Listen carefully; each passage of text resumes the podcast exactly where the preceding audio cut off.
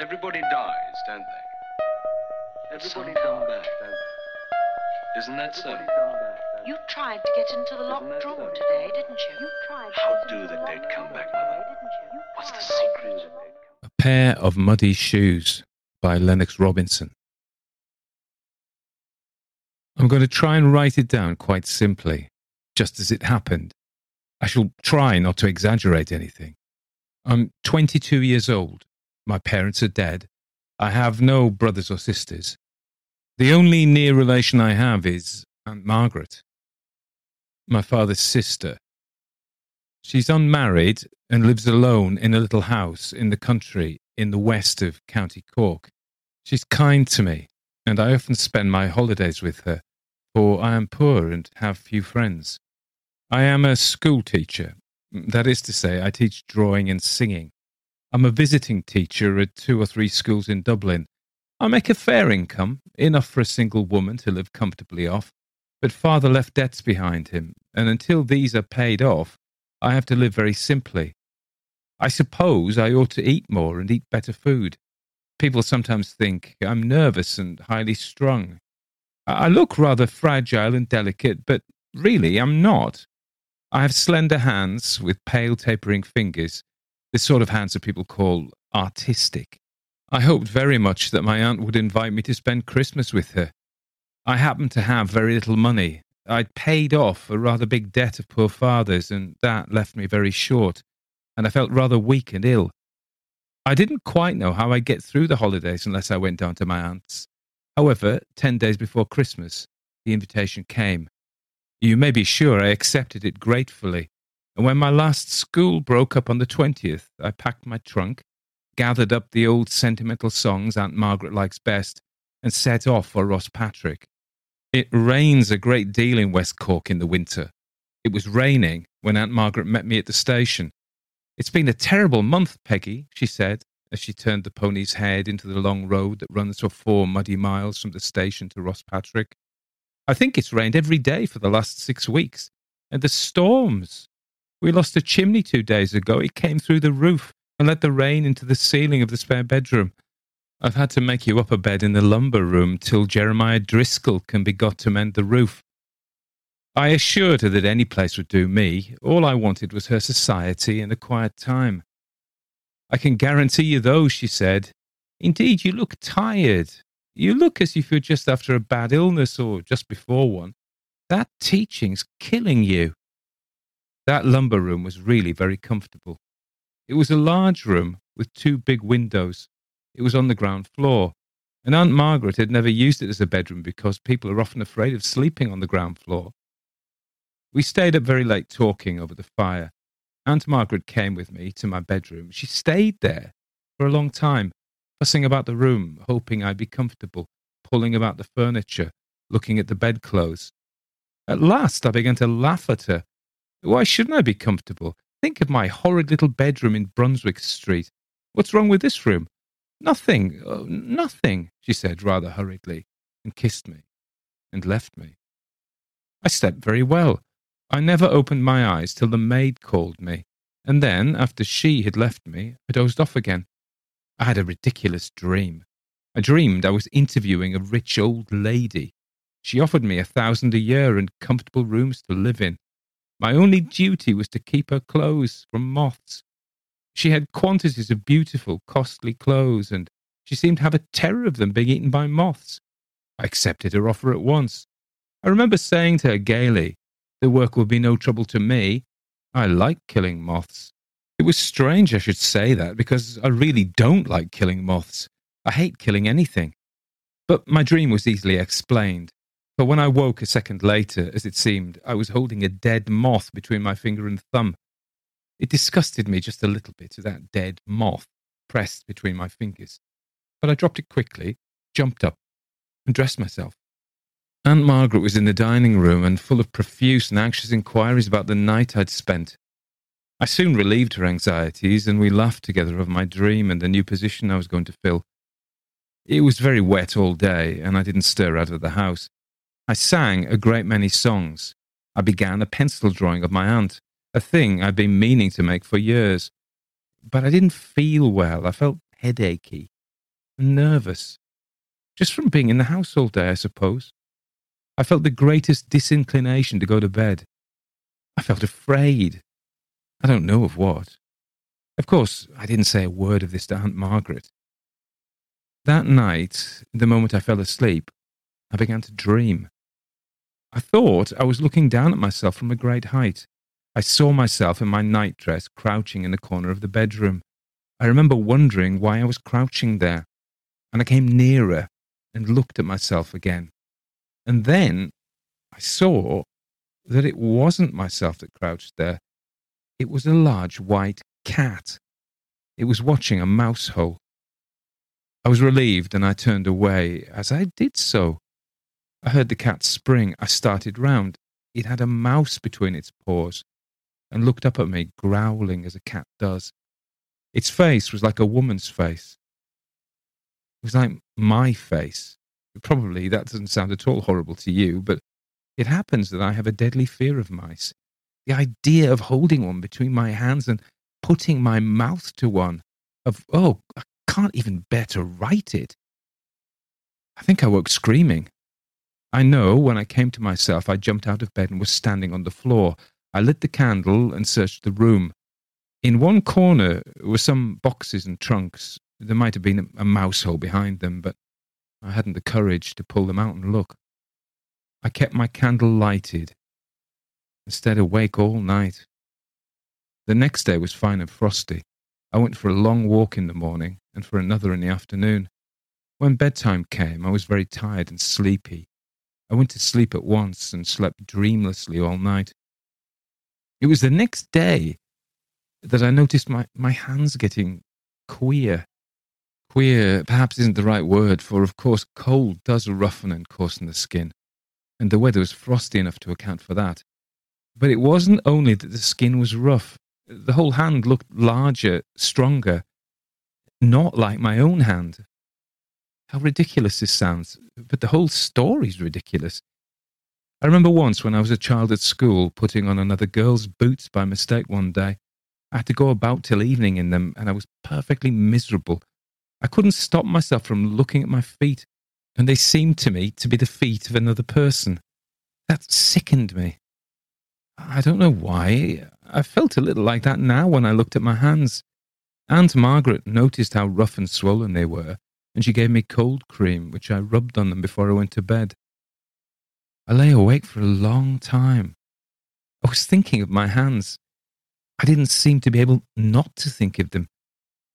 They seemed to grow bigger and bigger in the darkness. They seemed monstrous hands, the hands of some horrible ape. They seemed to fill the whole room. Of course, if I had struck a match and lit the candle, I'd have calmed myself in a minute. But frankly, I hadn't the courage. When I touched one hand with the other, it seemed rough and hairy like a man's. At last, I fell asleep. I dreamed that I got out of bed and opened the window. For several minutes, I stood looking out. It was bright moonlight and bitterly cold. I felt a great desire to go for a walk. I dreamed that I dressed myself quickly, put on my slippers, and stepped out of the window. The frosty grass crunched under my feet. I walked, it seemed, for miles along a road I never remember being on before. It led uphill. I met no one as I walked. Presently, I reached the crest of a hill, and beside the road, in the middle of a bare field, stood a large house. It was a gaunt, three storied building. There was an air of decay about it. Maybe it had once been a gentleman's place and was now occupied by a herd. There are many places like that in Ireland. In a window of the highest story, there was a light I decided I would go to the house and ask the way home.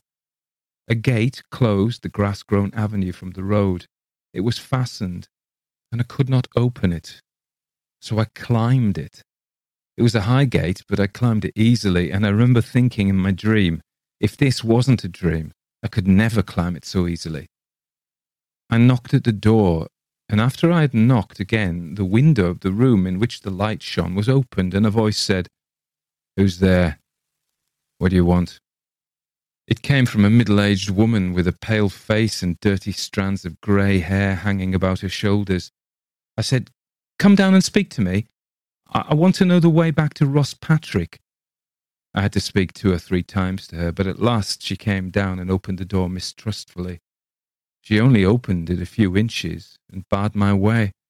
I asked her the road home, and she gave me directions in a nervous, startled way. Then I dreamed that I said, Let me in to warm myself. It's late, you should be going home. But I laughed and suddenly pushed at the door with my foot and slipped past her.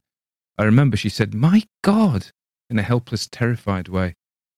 It was strange that she should be frightened, and I, a young girl, all alone in a strange house with a strange woman, miles from anyone I knew, should be not frightened at all.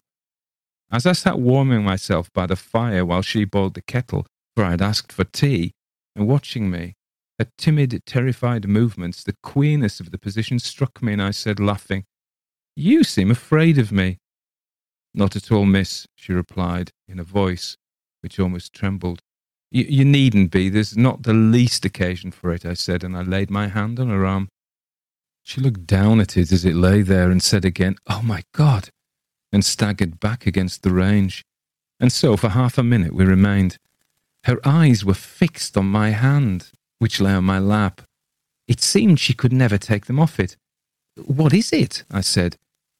You've the face of a girl, she whispered, and God help me, the hands of a man. I looked down at my hands. They were large, strong, and sinewy, covered with coarse red hairs. Strange to say, they no longer disgusted me. I was proud of them, proud of their strength and the power that lay in them. Why should they make you afraid? I asked. They're fine hands, strong hands. But she only went on staring at them in a hopeless, frozen way. Have you ever seen such strong hands before? I smiled at her. They're, they're Ned's hands, she said at last speaking in a whisper. She put her own hand to her throat as if she were choking, and the fastening of her blouse gave way. It fell open. She had a long throat. It was moving as if she were finding it difficult to swallow. I wondered whether my hands would go round it. Suddenly I knew they would, and I knew why my hands were large and sinewy. I knew why power had been given to them. I got up and caught her by the throat. She struggled so feebly, slipped down, striking her head against the range, slipped down the red tiled floor, and lay quite still. But her throat still moved under my hand, and I never loosened my grasp. And presently, kneeling over her, I lifted her head and bumped it gently against the flags of the floor I did this again and again, lifting it higher and striking it harder and harder until it was crushed in like an egg. And she lay still. She was choked and dead. And I left her lying there and ran from the house. And as I stepped onto the road, I felt rain in my face. The thaw had come. And when I woke, it was morning. Little by little, my dream came back and filled me with terror. I looked at my hands. They were so tender and pale and feeble. I lifted them to my mouth and kissed them. But when Mary called me half an hour later, she broke into a long, excited story of a woman who had been murdered the night before, how the postman had found the door open and a dead body. And sure, miss, it was here she used to live long ago. She was near murdered once by her husband in this very room. He tried to choke her. She was half killed. That's why the mistress made it a lumber room. They put him in the asylum afterward. A month ago, he died there, I heard. My mother was Scottish and claimed she had the gift of prevision. It was evident she had bequeathed it to me. I was enormously excited. I sat up in bed and told Mary my dream. She wasn't very interested. People seldom are in other people's dreams. Besides, she wanted, I suppose, to tell her news to Aunt Margaret. She hurried away. I lay in bed and thought it all over. I almost laughed. It was so strange and fantastic. But when I got out of bed, I stumbled over something. It was a little muddy shoe. At first I hardly recognized it. Then I saw it was one of a pair of evening shoes I had. The other shoe lay near it. They were a pretty little pair of dark blue satin shoes. They were a present to me from a girl I loved very much. She had given them to me only a week ago. Last night they had been so fresh and new and smart. Now they were scratched, the satin cut, and they were covered with mud. Someone had walked miles in them. And I remembered in my dream how I had searched for my shoes and put them on. Sitting on the bed, feeling suddenly sick and dizzy, holding the muddy shoes in my hand, I had in a blinding instant a vision of a red haired man who lay in this room night after night for years, hating a sleeping white faced woman who lay beside him, longing for strength and courage to choke her. I saw him come back years afterwards, freed by death, to this room. Saw him seize on a feeble girl too weak to resist him. Saw him try her, strengthen her hands, and then, at last, through her, accomplish his unfinished deed. The vision passed all in a flash as it had come. I pulled myself together. That is nonsense, impossible, I told myself. The murderer will be found before evening. But in my hand, I still held the muddy shoes. I seemed to be holding them ever since.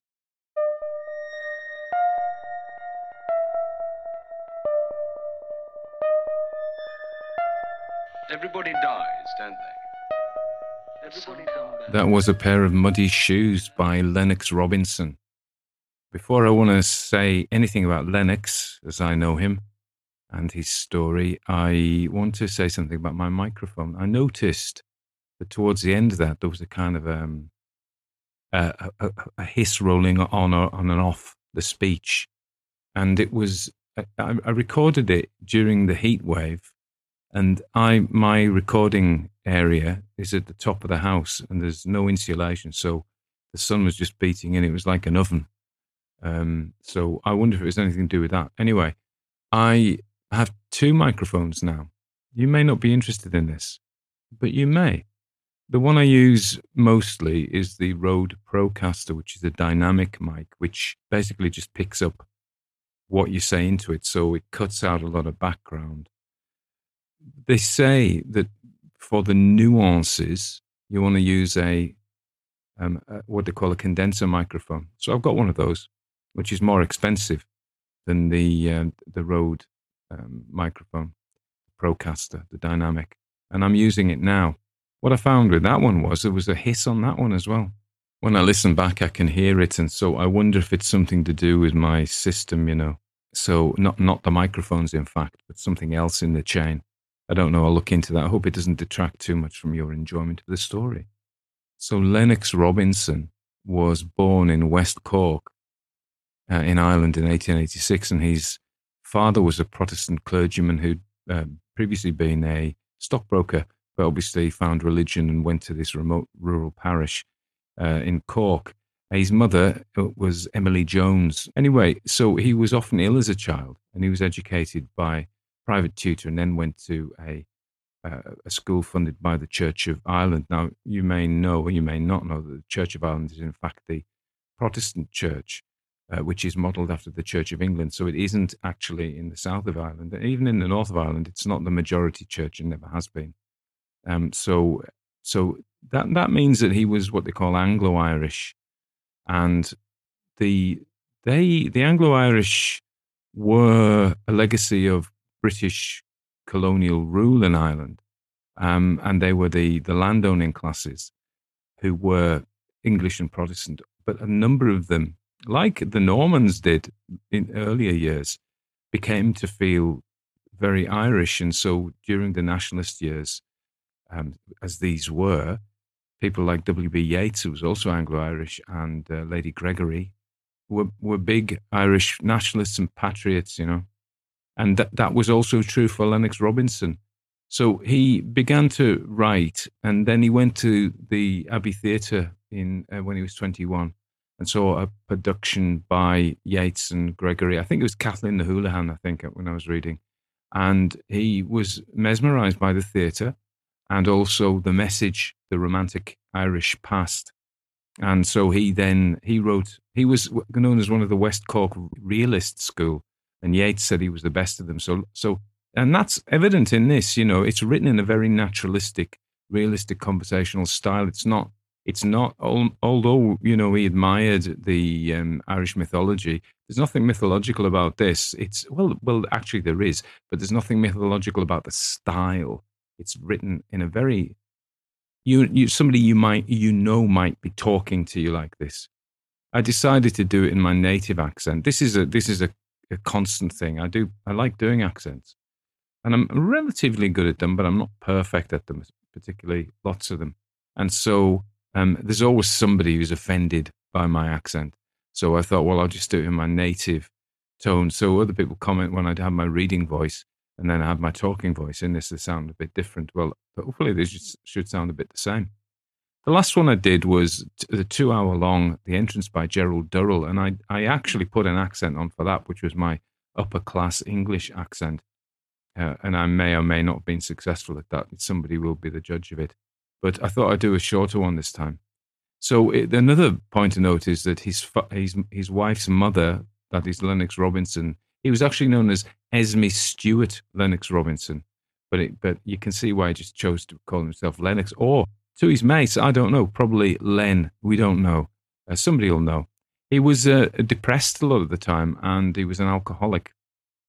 He wrote his first play in 1908, and and by uh, by 1909, only two years after he'd seen the Abbey Theatre in Dublin for the first time, he got his play um, produced there and became manager there in 1909.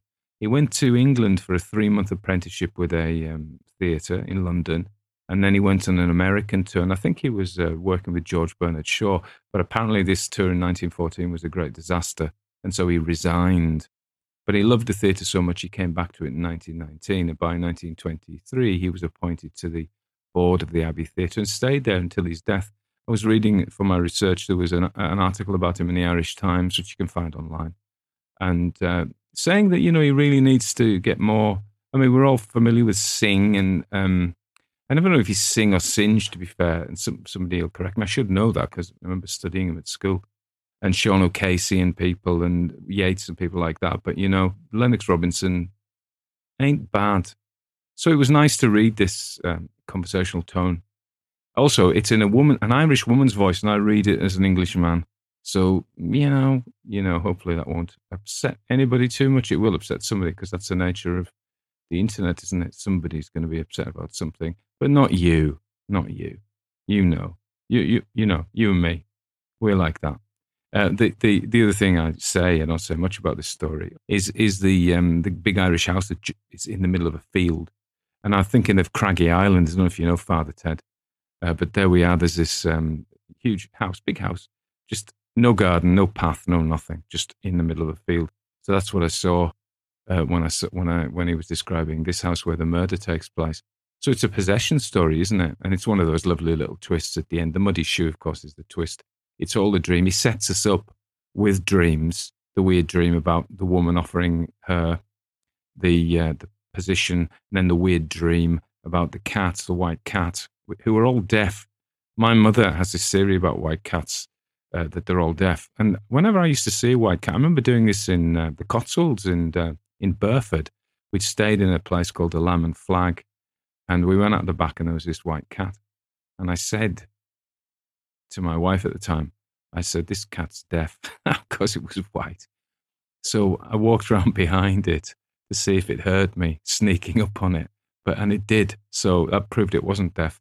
So I went back to my mother and said, you know, your theory is not true, but she won't have it. She still to this day believes that maintains that all white cats are deaf, which, you know, you can test that for yourself in a non-cruel way. You know, you could, you don't want to shock them too much. Um, anyway, I don't know where I came from that. Oh yeah, the juxtaposition of her face on, this is the eerie, isn't it? But it's also a weird because the weird is the juxtaposition of things that shouldn't be there together. And the other thing, is, of course, is uh, she goes in and this woman sees her and goes, you've got the face of a girl but the hands of a man. A big, big ginger hands as well, all the better to strangle you with. So it is quite a little well horrible twist at the end, but it was good. It was I liked it. It was nicely written again, very straightforward. sets us up with the dreams. First of all, is the intro. Poor lass has to go and stay with her aunt in the in the wilds of County Cork, and gets there, reads a story. Ooh, it's a bit spooky that room. What's going on in that room? And then she has the weird dreams, and then we so on the third dream, oh, this is just another dream, and then it turns out because we've already been introduced to the uh, the garrulous maid as well. He says an interesting thing, which isn't true. In fact, people are really not interested in your dreams. I sometimes try and tell people about my dreams, and uh, you know, to a man and woman, they're just not interested in my dreams at all, and yet they seem so important to me. While we're on an Irish theme, I, I've deleted TikTok from my phone because I've just spending. Some of the things are very funny, but I was spending flipping hours going to, wasting my life. So uh, I don't know if I was saying I've designated because I've jacked in some of my private work and I've designated, I've got a lot of books to read and I've designated Tuesday as a reading day. And I had a lot of problems with that, but I've taught myself that, or persuaded myself that read, having reading day is a legit. I'm lucky enough to be able to have that, to be fair, but it's a legit, uh, you know, reading and literature. And I read nonfiction as well. I read a lot of books um, as you would imagine, is is part of my job, if you like. So I kind of persuaded myself it wasn't frivolous, but TikTok definitely was. So I uh, deleted it. But before I deleted it, I ended up watching this stream of uh, stories about Irish people in the UK. This is this is the connection, and I never realised, but um, it is famous among Irish people that when they go to the UK, and I'm guessing America and Australia as well, uh, people always say to them, "I'm part Irish," you know my, you know, and because everybody is in the English speaking world, aren't they? Because of the great Irish diaspora. Um, and I, so I used to say sometimes, you know, well, my grandfather was Irish, which he was. That is to say, I was adopted. So Walker isn't isn't my biological name, if you can have such a thing. But uh, so my biological father's family, they were in Scotland, but my granddad was from County Monaghan. Uh, and so, you know, the Irish are like, yeah, okay, yeah, okay, just all right. What are you doing claiming kinship? I remember when I, because I studied Irish at university, you know, for my first degree, and we'd read a book called Cré na Cille set in Galway by a guy, a very good writer called Máirtín Ó Cadhain. I think it's been translated into English now, but we read it in Irish and it's written in Galway dialect. So it was really hard. But luckily, the guy who taught me Irish, was a specialist in the Galway dialect, uh, Richard Skerritt, still alive, Dick Skerritt. And uh, he, uh, he also taught me Scots Gaelic because he'd spent time up on the Isle of Lewis. So, anyway, they called them, I remember a word, the, the Poncánaí, I think that was it, the Poncánaí, and they they are the returned Irish who've gone away, typically to the US in that, but I guess it's for anywhere, and they come back.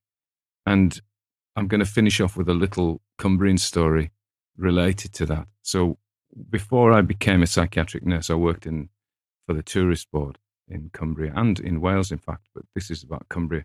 One of my job was to set up tourist local tourist groups of um, B&B owners and hoteliers and people with attractions, you know, uh, in in the various areas. And we had to set up one in a place called Millom, which is a pretty remote, uh, small town uh, on the edge of the Lake District it's an hour from Barrow in Furness and an hour from Whitehaven. So that means it's pretty remote. Anyway, we set this up.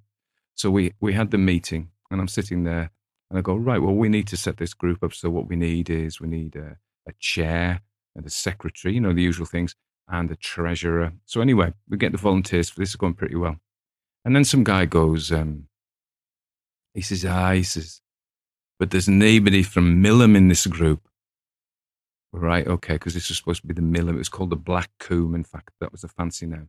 The Millom Tourism Group. There's nobody from Millom in this group, he says. And one guy says, What? I'm from Haverigg. Now, Haverigg is a walk away from Millom. It's about 500 yards, maybe quarter of a mile. That may be 500 yards. I have to work my yards into miles. So he goes, Aye.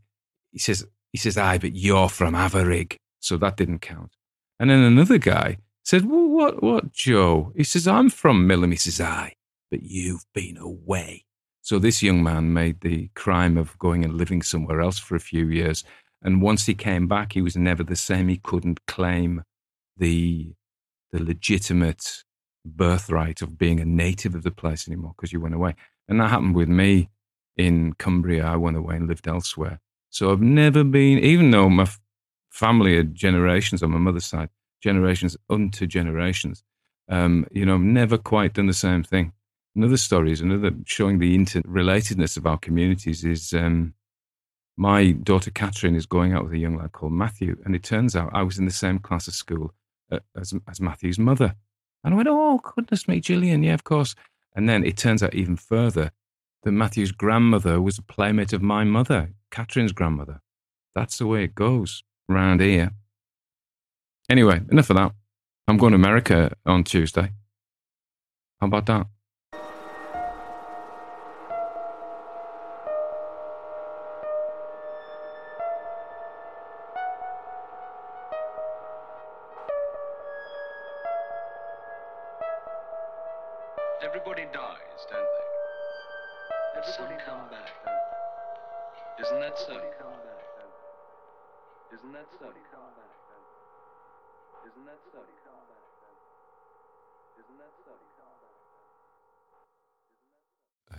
You to consider becoming a patron of the podcast. Patrons perform a really useful task for me in that they give me the wherewithal, the finance through their contributions to enable me to devote time to producing stories for you. So it's actually really helpful if you want to hear more stories. And um, there is a big, on Patreon, there is a big uh, backlog of stories, a big library of stories that you can access by becoming a patron. You can download them as well, which is more difficult on podcasts and on YouTube. But if you want to become a patron, you get the double whammy of supporting my work, which enables me to do more work. Imagine that. You pay me to do more, and I do more work for you and produce more stories for you, which is, and, and you know, I appreciate it. So you get my love and gratitude.